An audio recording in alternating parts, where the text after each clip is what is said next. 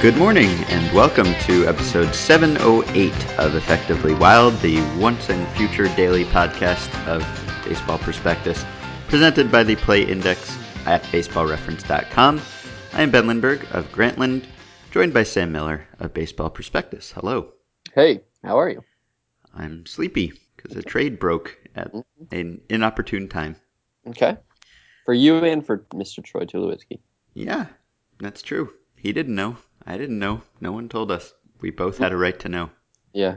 You you were both unhappy about We were. We were. So before we talk about trades, we have a few things to discuss. One, did you see Elvis Andrus throwing a glove at a ball? No, I did not. Well, that happened.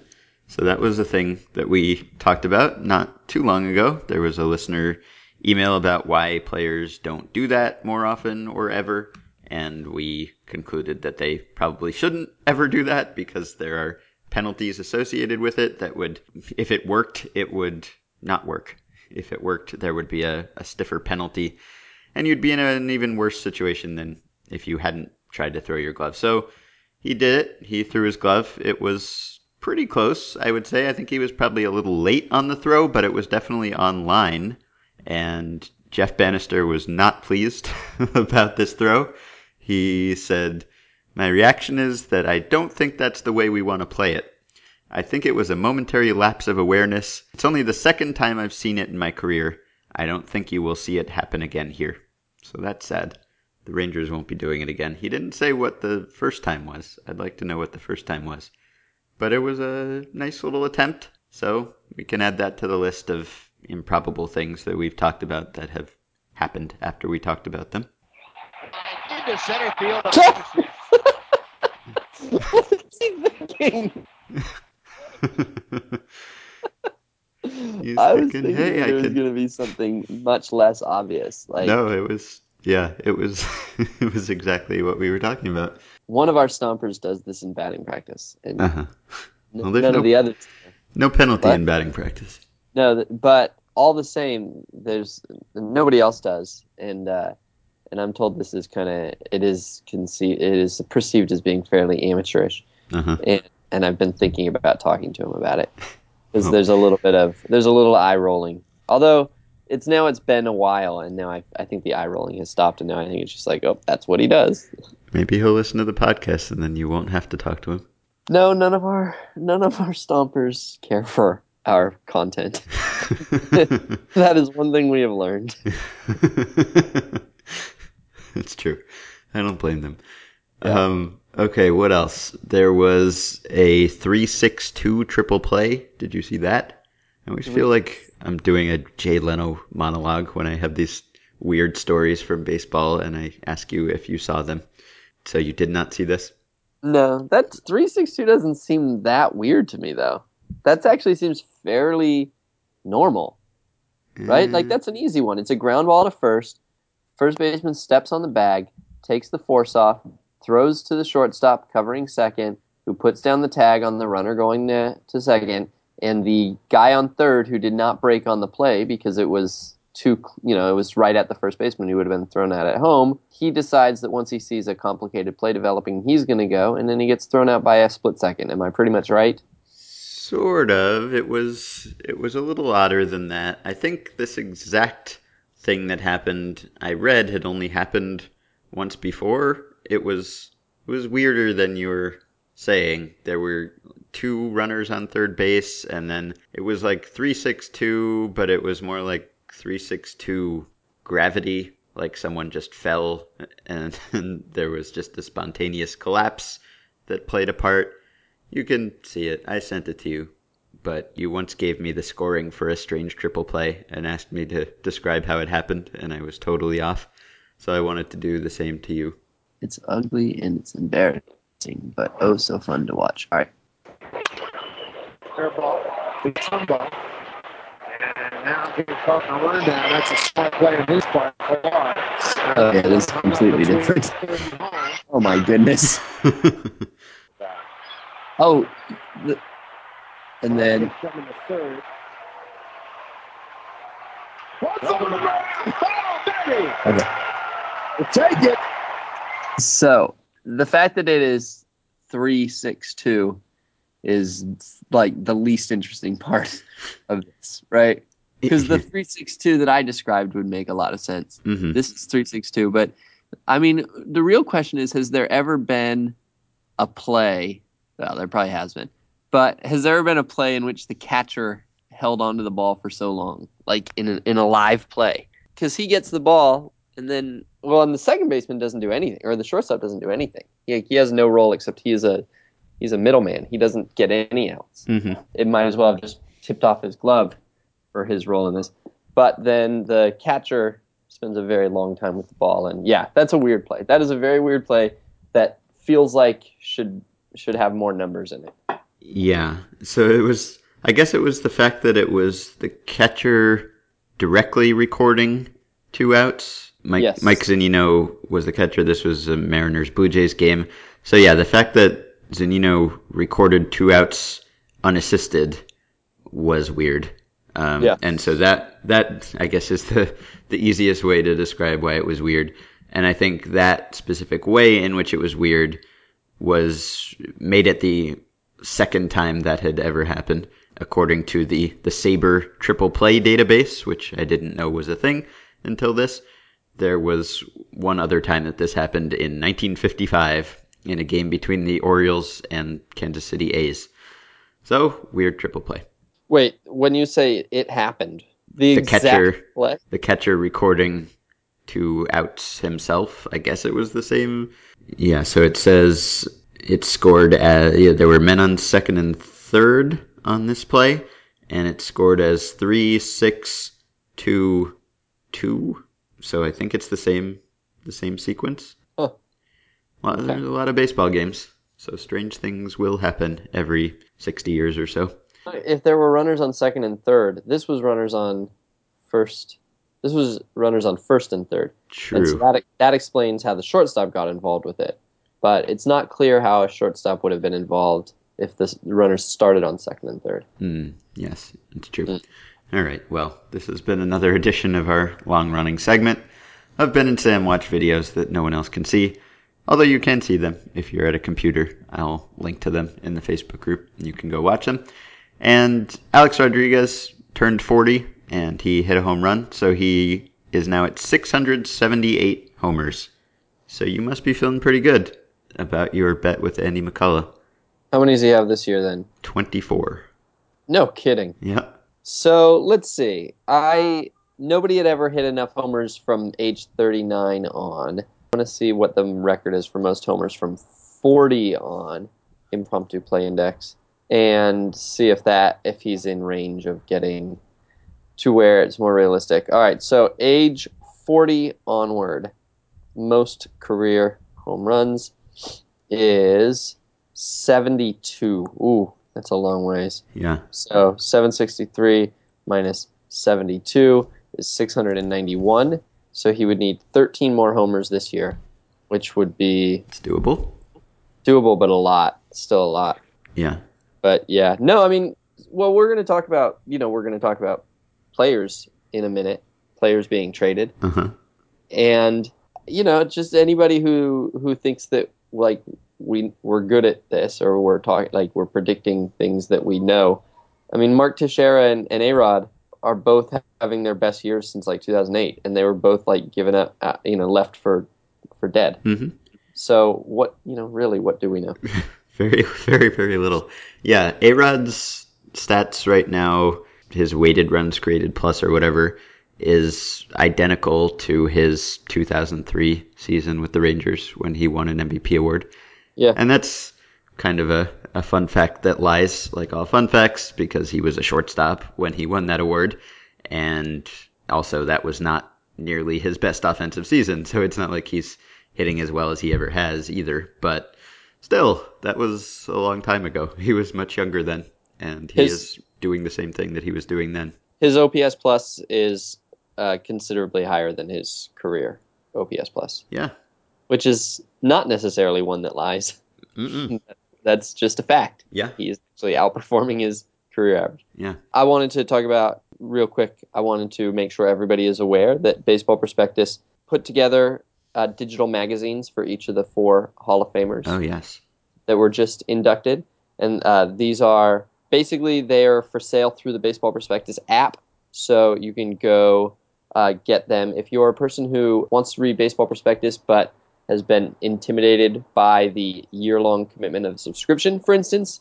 This is a very good way of getting a, a Baseball Prospectus portion that is perhaps sized more to your appetite, and um, we would enjoy it if you read it. I wrote a piece about John Smoltz and how he provides the template for a Hall of Fame pitcher in the uh, post 300 win era. Of course, someone will win 300 wins. I'm not to I'm not saying that nobody's going to win 300 wins again. I'm not that guy. They will.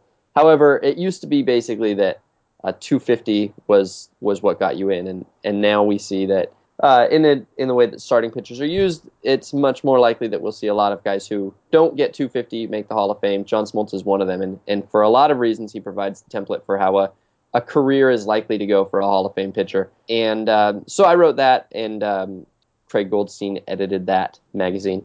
Um, and so anyway, they're for sale at the.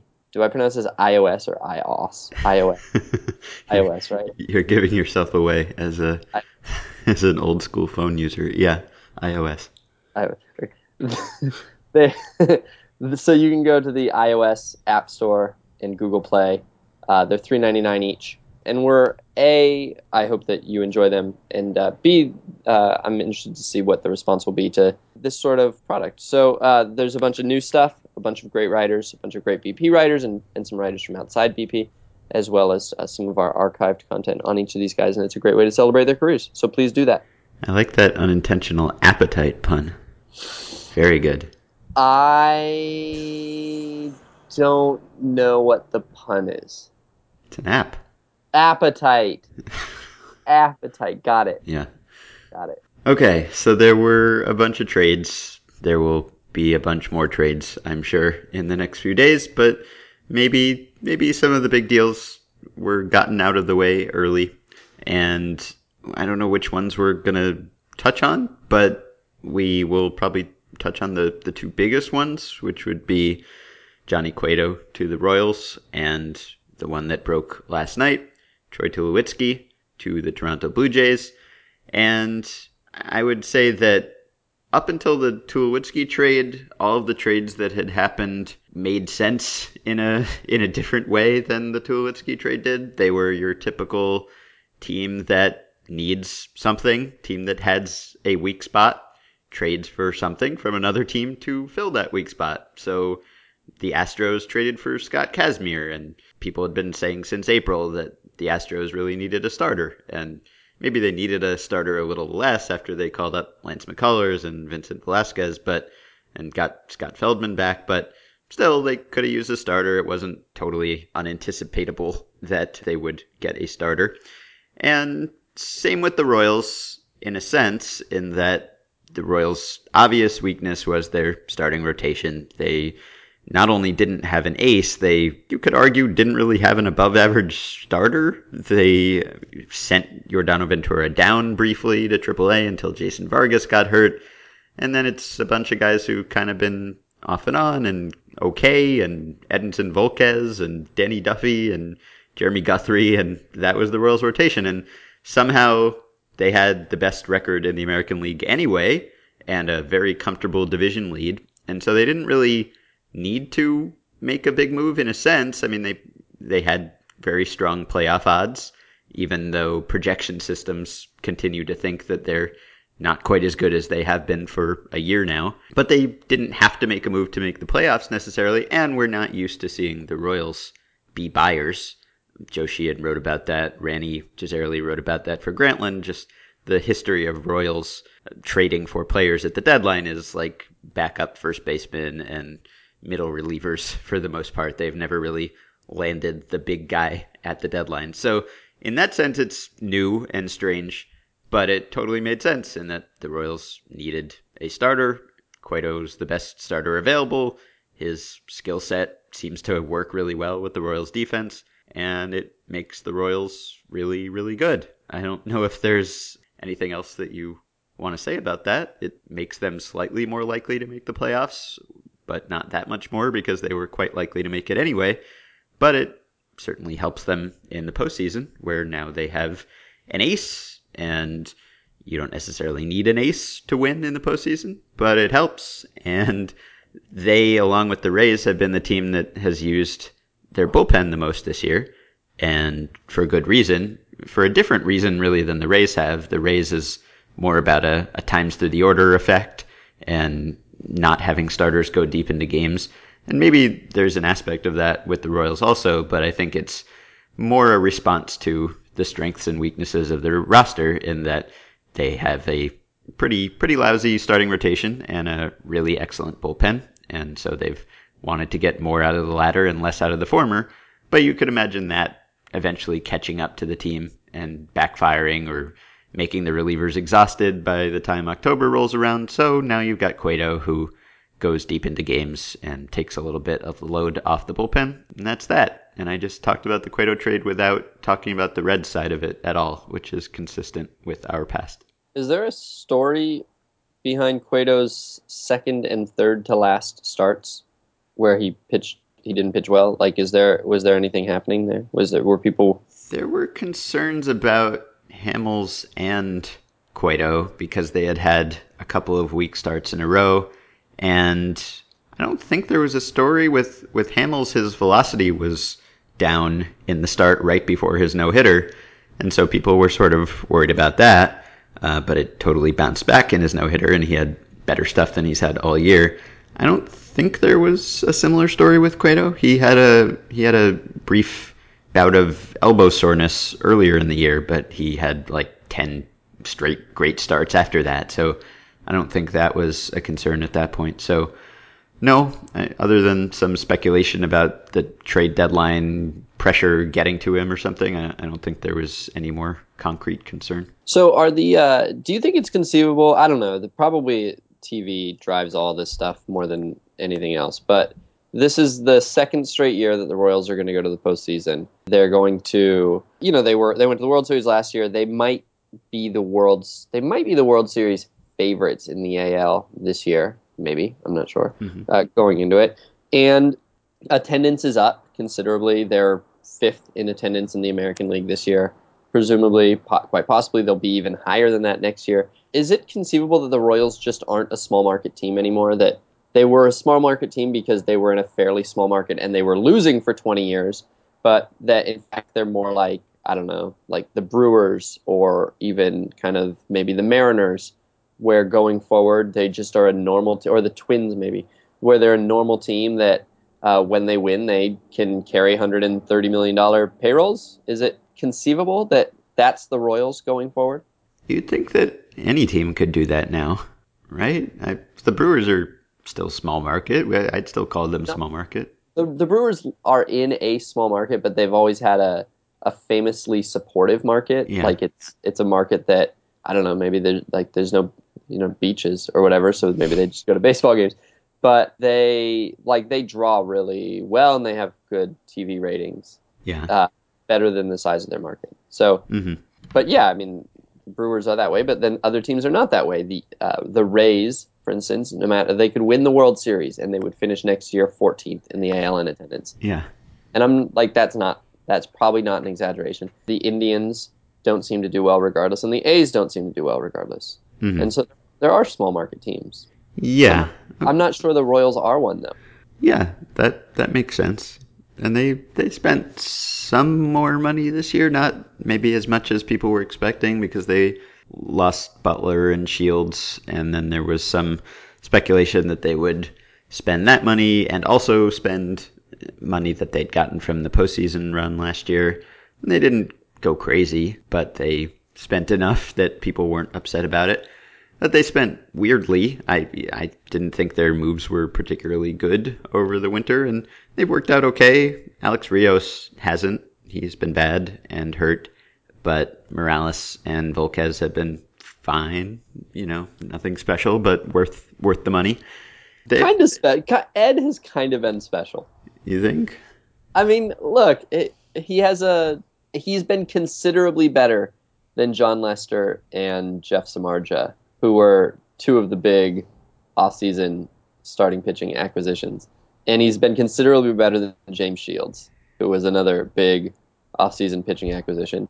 I mean, honestly, seriously, name an offseason pitching acquisition that it was better than him. Hmm. Has he been better than all those guys without accounting for Royals defense, or w- with accounting for Royals defense?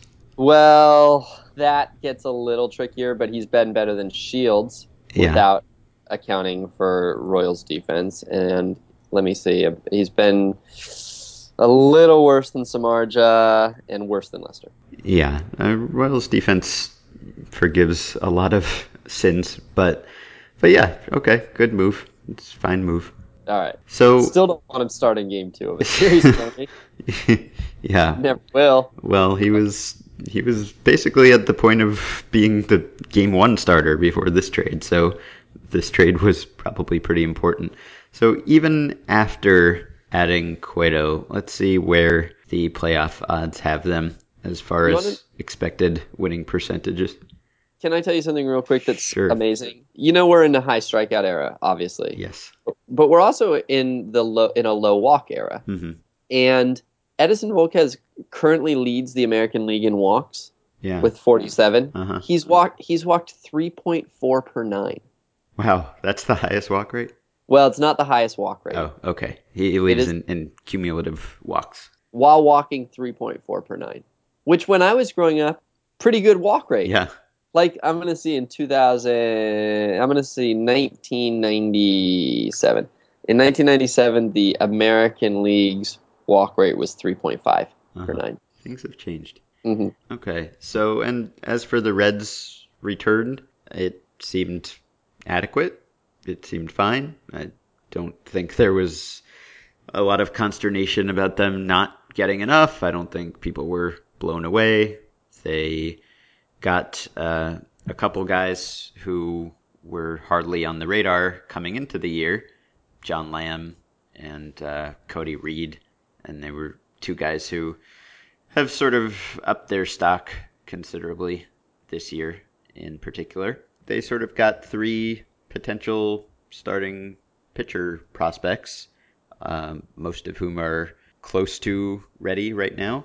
So that seems like a, a pretty decent return for a guy that everyone knew they sort of had to trade or probably would trade and who is a two or three month rental and who doesn't bring back a draft pick when he leaves. So seemed like they they did fine given those restrictions. Brandon Finnegan, I guess, is the headliner. Maybe he'll end up as a reliever. So there's no there's no stud. Maybe it's sort of like the David Price return in that there's no one top prospect, but there are a bunch of guys who should be pretty good right now or soon.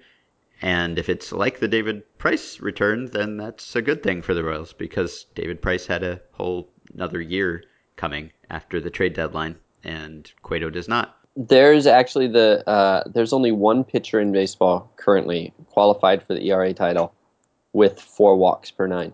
Who's that? Tyson Ross, Mm.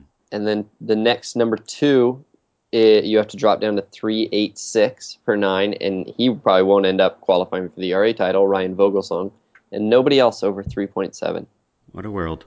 until Carlos Rodon gets enough innings. Yeah, that is kind of. All right. Anything else Uh, about Cueto? Royals? Reds? Yeah.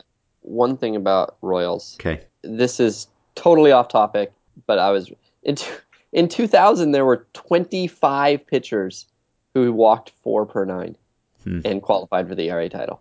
25. Although I guess maybe it would be less dramatic if you used walk percentage. Yeah, probably it would be.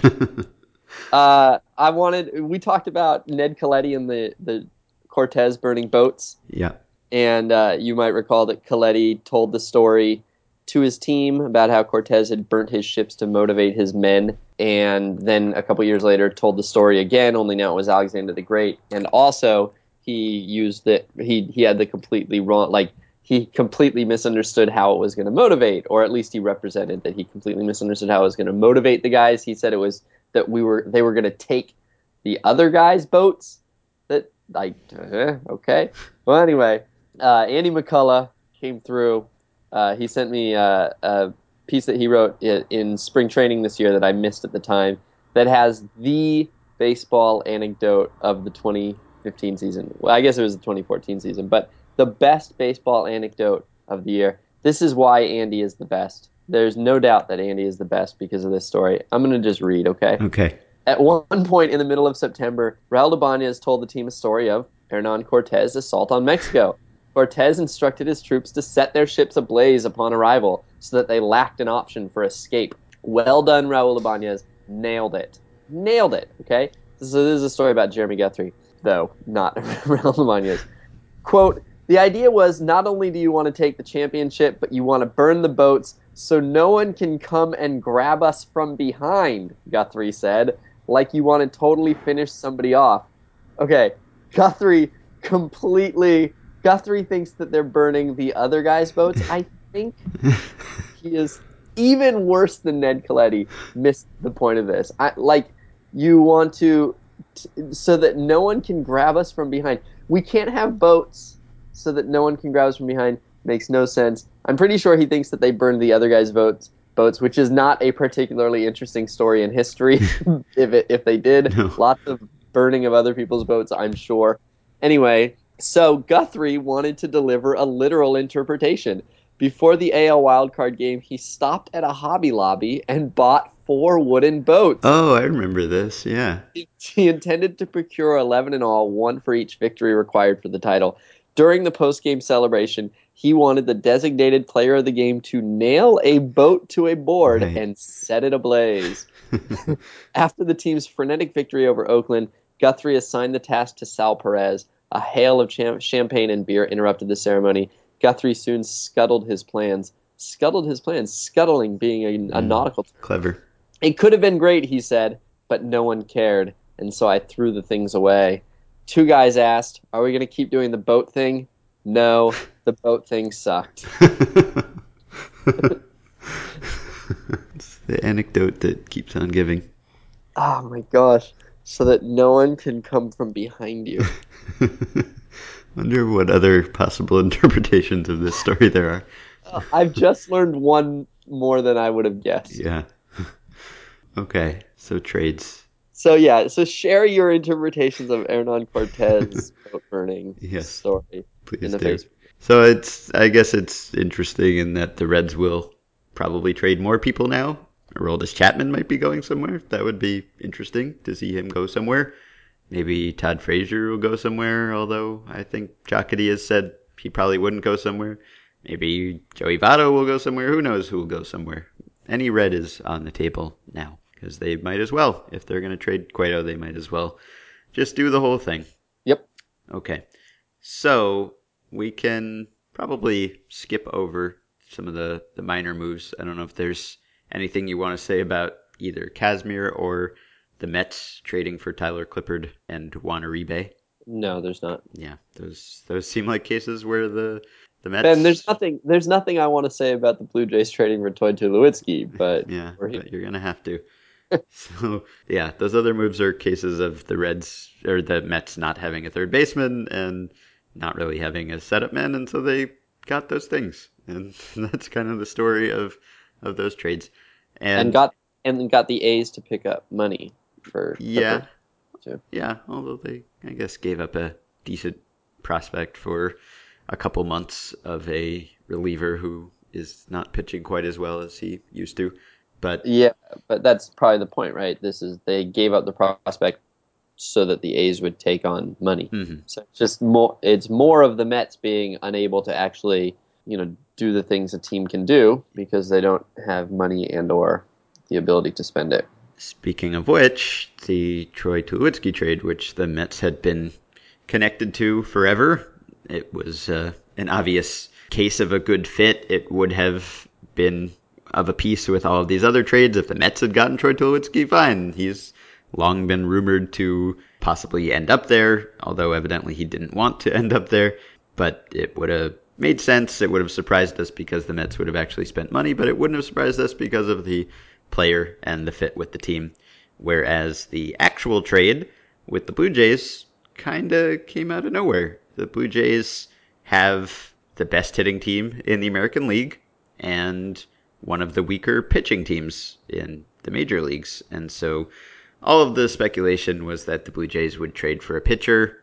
That's kind of been their thing for the last couple years that they needed to trade for a pitcher and kept failing to trade for pitchers and coming close to trading for pitchers. And so they upgraded an area where they were already strong, not just offensively, where they're as strong as anyone, but shortstop, where they had a serviceable one. Jose Reyes is pretty bad defensively at this point, I would say, but he's still an adequate hitter for a shortstop. He's overall probably an average shortstop or so.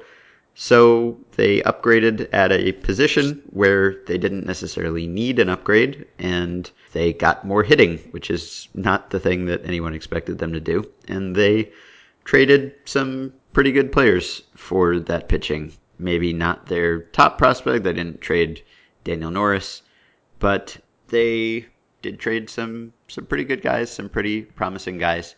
Um, three right-handed pitchers, all in their early 20s, all of whom throw hard, uh, a couple of whom are ground ball guys. They traded them to the Rockies. That's evidently the, the Rockies type of pitcher now. So, what was your reaction to this? That we would have to probably postpone the podcast until the morning while you wrote about it. Yeah. It wasn't nearly as shocking to me. I mean, I, I've seen stunning in eh, been the word stunning in almost every article about this, hmm and I guess that that in the sense that like if you'd asked me to guess what day, time, and to whom and for what Troy Tulowitzki would be traded, I probably would have got a different day, a different time, a different team, and a different return. Yeah. So there was none of this that I predicted, but it feels normal enough to me.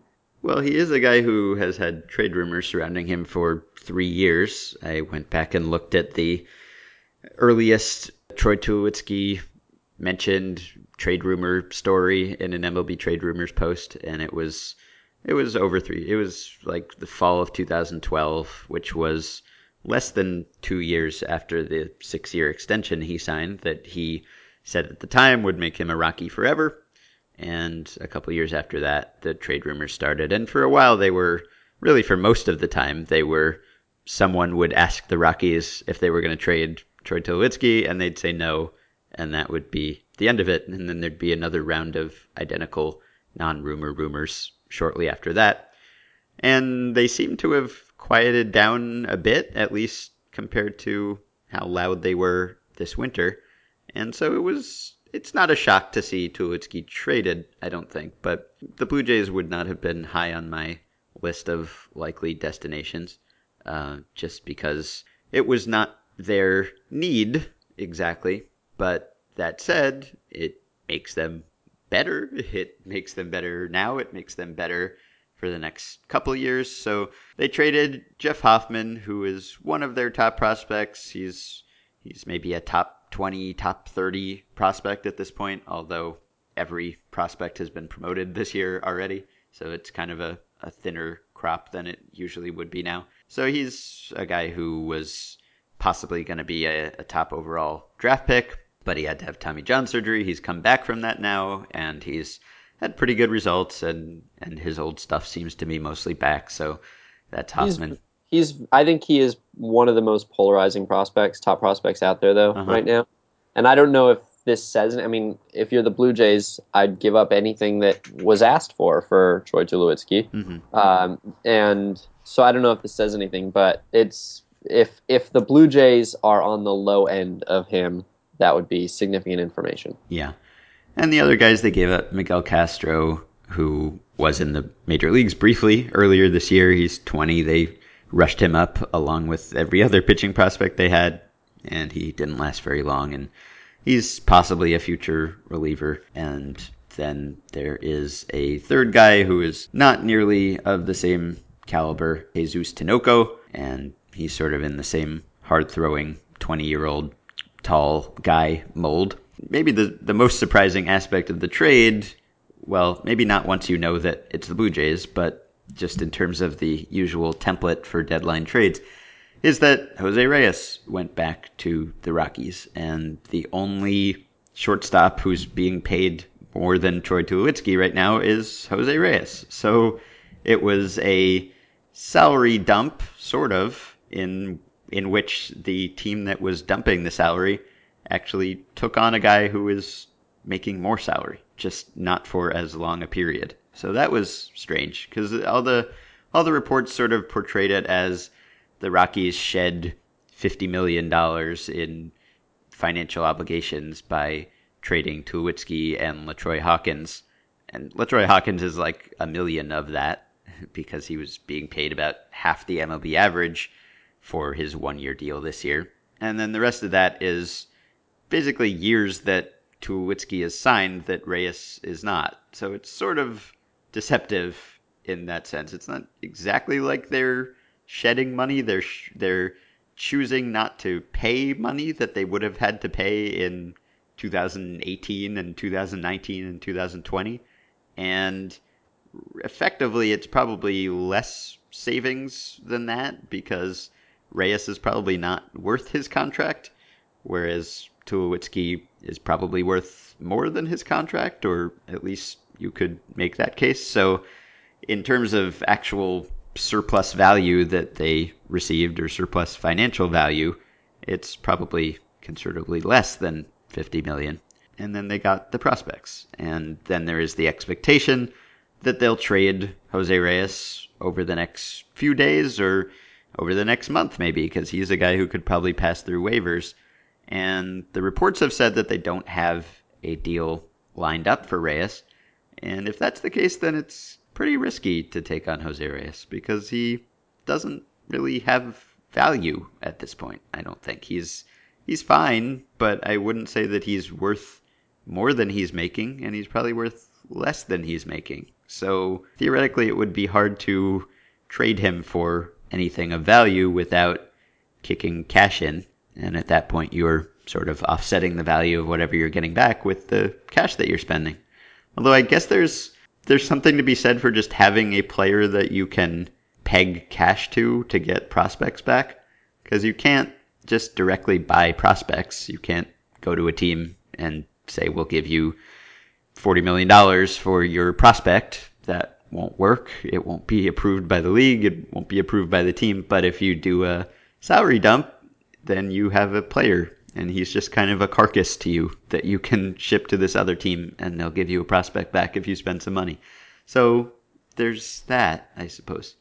But Is there a is there in your mind is there a greater than 50% chance that Jose Reyes is playing for the Yankees at some point in the next 9 months? probably not.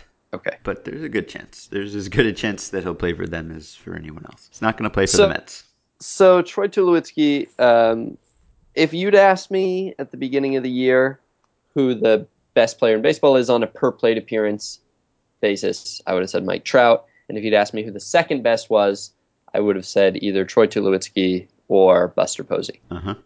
And so Matt Trueblood at the beginning of the year wrote a piece for us about uh, why the Rockies shouldn't trade him and maybe why they should, and maybe why they shouldn't, and ultimately why they shouldn't in his mind, because he's too good for what his perceived value was. That basically, because he doesn't stay healthy, you wouldn't, and because he was owed so much money, teams would be too skittish to give you really what he's worth, and that uh, he basically needed a, a healthy year, a healthy, productive year to reestablish his value. And as long as he didn't show great decline, to basically take some of the overall salary commitment off of his off of off of what you'd be trading for.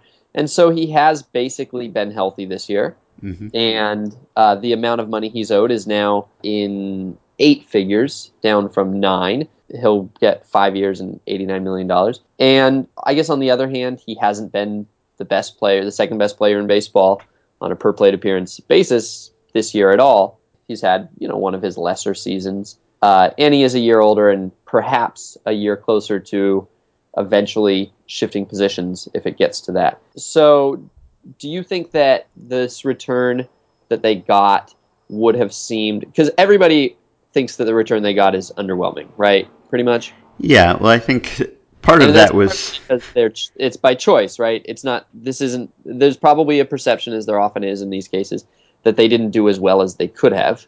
Mhm. That that like a bunch of dopes, they went and took the wrong offer. That's probably a perception. yeah. But but do you feel like his trade value is any greater than it was three months ago? Do you feel like they could have gotten more if they traded him in the offseason? Well, there's obviously a point at which they could have gotten more for him uh, during the period of trade Tulowitzki trade rumors. Um, if they had traded him when people first started suggesting that they should trade him, in retrospect, that probably would have been a good idea, right? Because in the last two plus seasons since those rumors started, he has been the most valuable shortstop in baseball. But the Rockies have gone 182 and 239 over that time, and Tulowitzki has gotten older and he's had a down year. And the Rockies have managed to draw fans throughout this period. They've been fifth in NL attendance in each of the last three seasons, and maybe that doesn't happen if they trade Tulowitzki because if you trade Tulowitzki, then you might as well trade Carlos Gonzalez, which it sounds like they might start to do, uh, start to explore the possibility of. And so maybe if you do that, they don't draw the fifth most fans in the National League each of the three past years, and maybe financially it makes sense for them to have held on to them. But just purely on what they could have gotten back for Troy Tulowitzki, yeah, they could have gotten more for Troy Tulowitzki. Okay. So do we consider that a botch then? Is this a botch? This is not a front office. This is not an ownership group in particular. I don't think we have a great read on their front office yet. No.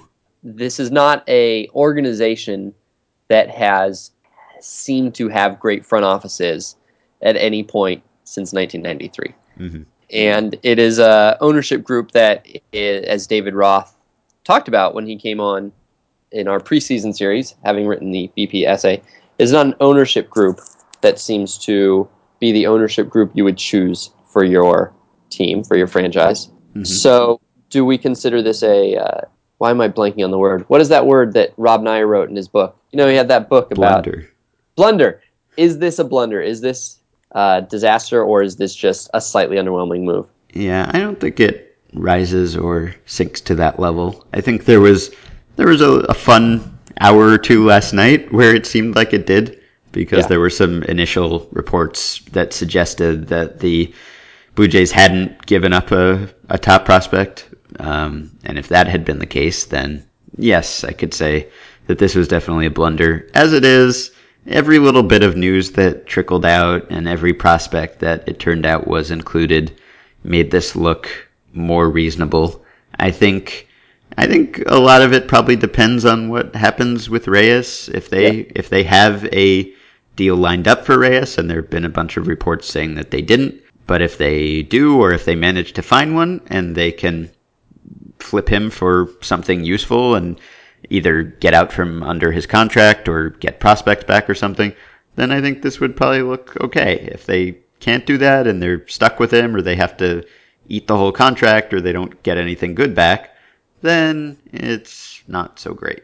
I agree. I think that I think that Reyes is not going to be a problem for them. I think that they will fairly quickly trade him for something useful or various things useful, or at least not pay him any any monies. And once you, if that happens, then you're looking at a deal that probably basically fits the format of what you were looking for uh, in this deal. A lot of salary relief, a definite high ceiling guy, and a couple of live arms. I you could imagine getting more, but this doesn't feel like a particularly controversial return if Reyes ends up being no burden to them. Yeah, I think I'd agree with that. I, I mean, is the Tulowitzki contract one that you would want to be rid of? just gonna ask, I was That's just gonna ask you that. If So it's five and eighty nine after this year, right? yeah, Assuming that the option doesn't get picked up. right. And absolutely not. I mean, you would definitely sign him for five and eighty nine Sure. without question. Now, that's the point, though, is that assuming again, assuming let's consider Jose Reyes to be a wash. Let's say that they can flip him to the Yankees tomorrow if they want to, and the Yankees will take his salary. I don't know if that's true, but let's say that's true. Okay. Okay. So then you've got them getting rid of a contract that's pretty favorable for a great player who is otherwise not available and getting the prospects they got in return back. And again, I think that you can decide that they got a light, a little bit light return and wanting a little bit more than they got. Because I think that Tulowitzki probably, if he signed a five year deal this offseason, would probably be in line for, I mean, certainly 125. And I don't know that, I don't know if he would get 150, but I would give him 150. hmm Well, Uh, Dan, I mean- Dan Szymborski ran his ZiPS projections for what Tulowitzki would be worth over the rest of his contract, and he had him as being a surplus value of forty million dollars over the rest of the, the deal. So he would Okay, he so would that'd be- produce forty million dollars more than he will be paid essentially. Right. So that would be five and one thirty. Plus, you get the benefit of the option just in case he doesn't decline at all. Then you've got him in the last year for what's effectively like nine million dollars or something like that. Mhm. So yeah, and probably uh, you know if if you believe that superstars are actually worth uh, a win from a you know superstar is worth a little bit more than a win from a average guy, you might even think that Dan's uh, numbers are instructive, but undershoot him by a little bit Mhm. because uh, you just can't get a Tulowitzki. There's there there aren't. It's not like the market for Tulowitzkis is not particularly um, lubricated. You get you get one shot. Right. And Dan also had Reyes's contract as a twenty million dollar deficit. Uh, he, he'd be worth twenty million dollars less than he's going to be paid, and that kind of diminishes the return that the that the Rockies got.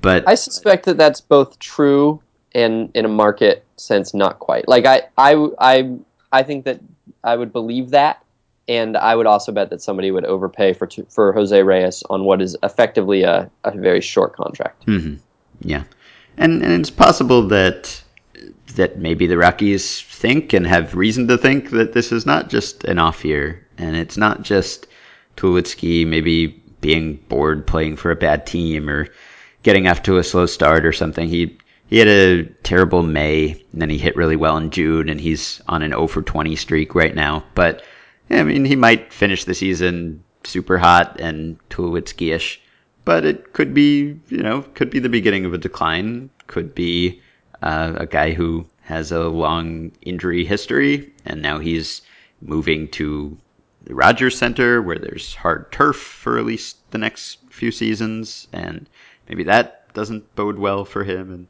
and he's he's been chasing a lot. He's been less selective and he's been walking less and striking out more and hitting for less power. And so there are some worrisome signs there. It's only half a season, but this is kind of the first time that we've seen him be healthy and not be really great, also, which is sort of scary. Maybe even scarier than if he had been hurt. I don't know, because we've seen him be hurt plenty, but we haven't really seen him just be pretty good and not hurt before. Though it's always possible that he is hiding some sort of injury.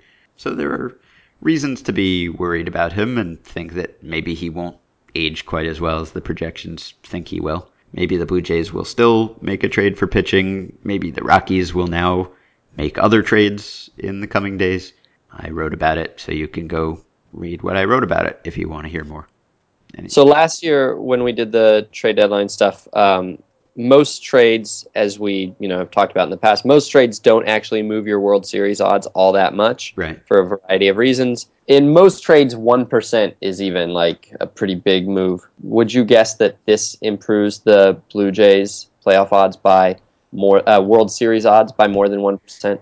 Probably not, because just based on the projections for the rest of this season, he's only projected to be about a win better than Reyes over the last two months or so, and the Blue Jays were less than 50% chances to make the playoffs, and maybe like a one in four to win the division or something like that. So I wouldn't think that adding one win on top of that would really move it that much. Yeah. But based Probably- on the BP long term projections I've seen, he is projected to be six wins better than Reyes over the next two seasons. So this isn't just a 2015 move, it's also a move with the next couple seasons in mind. And Blue Jays should still have a contending team next year, and Tulowitzki will, will help them do that. And by the time his contract possibly starts to be onerous in the way that Reyes's is now, they'll have a bunch of guys coming off the books. Dickey and Buehrle and Bautista and Encarnacion, all those guys' contracts expire by 2016 or so. So they will have plenty of payroll room. They just might not have a whole lot of prospects left. It's a bold move. It's the second time that Anthopoulos has acquired one of the best players in baseball on the left side of the infield in a span of eight months or so. So that's interesting. He can't seem to get a pitcher, but he keeps acquiring really, really good position players, and their lineup is scary. This is at most, at most, at best, the fourth most stunning deal of Alex Anthopoulos' career. At best, and like a, a clear tier separation in my mind between the first three and this one. Vernon Wells. Vernon Wells, Josh Donaldson, and Marlins Fire Sale. Yeah. Okay. Well, he gives us plenty to discuss. So we will do some unspecified number of podcasts for the rest of this week. We'll talk about whatever trades happen. We might answer questions if you send them to podcast at baseballprospectus.com. You can discuss the deals among yourselves at facebook.com slash groups slash effectively wild. Rate, review, and subscribe to the podcast to be alerted when we record one. And support our sponsor, the Play Index at baseballreference.com. Use the coupon code BP when you do to get the discounted price of $30 on a one year subscription. We'll be back soon.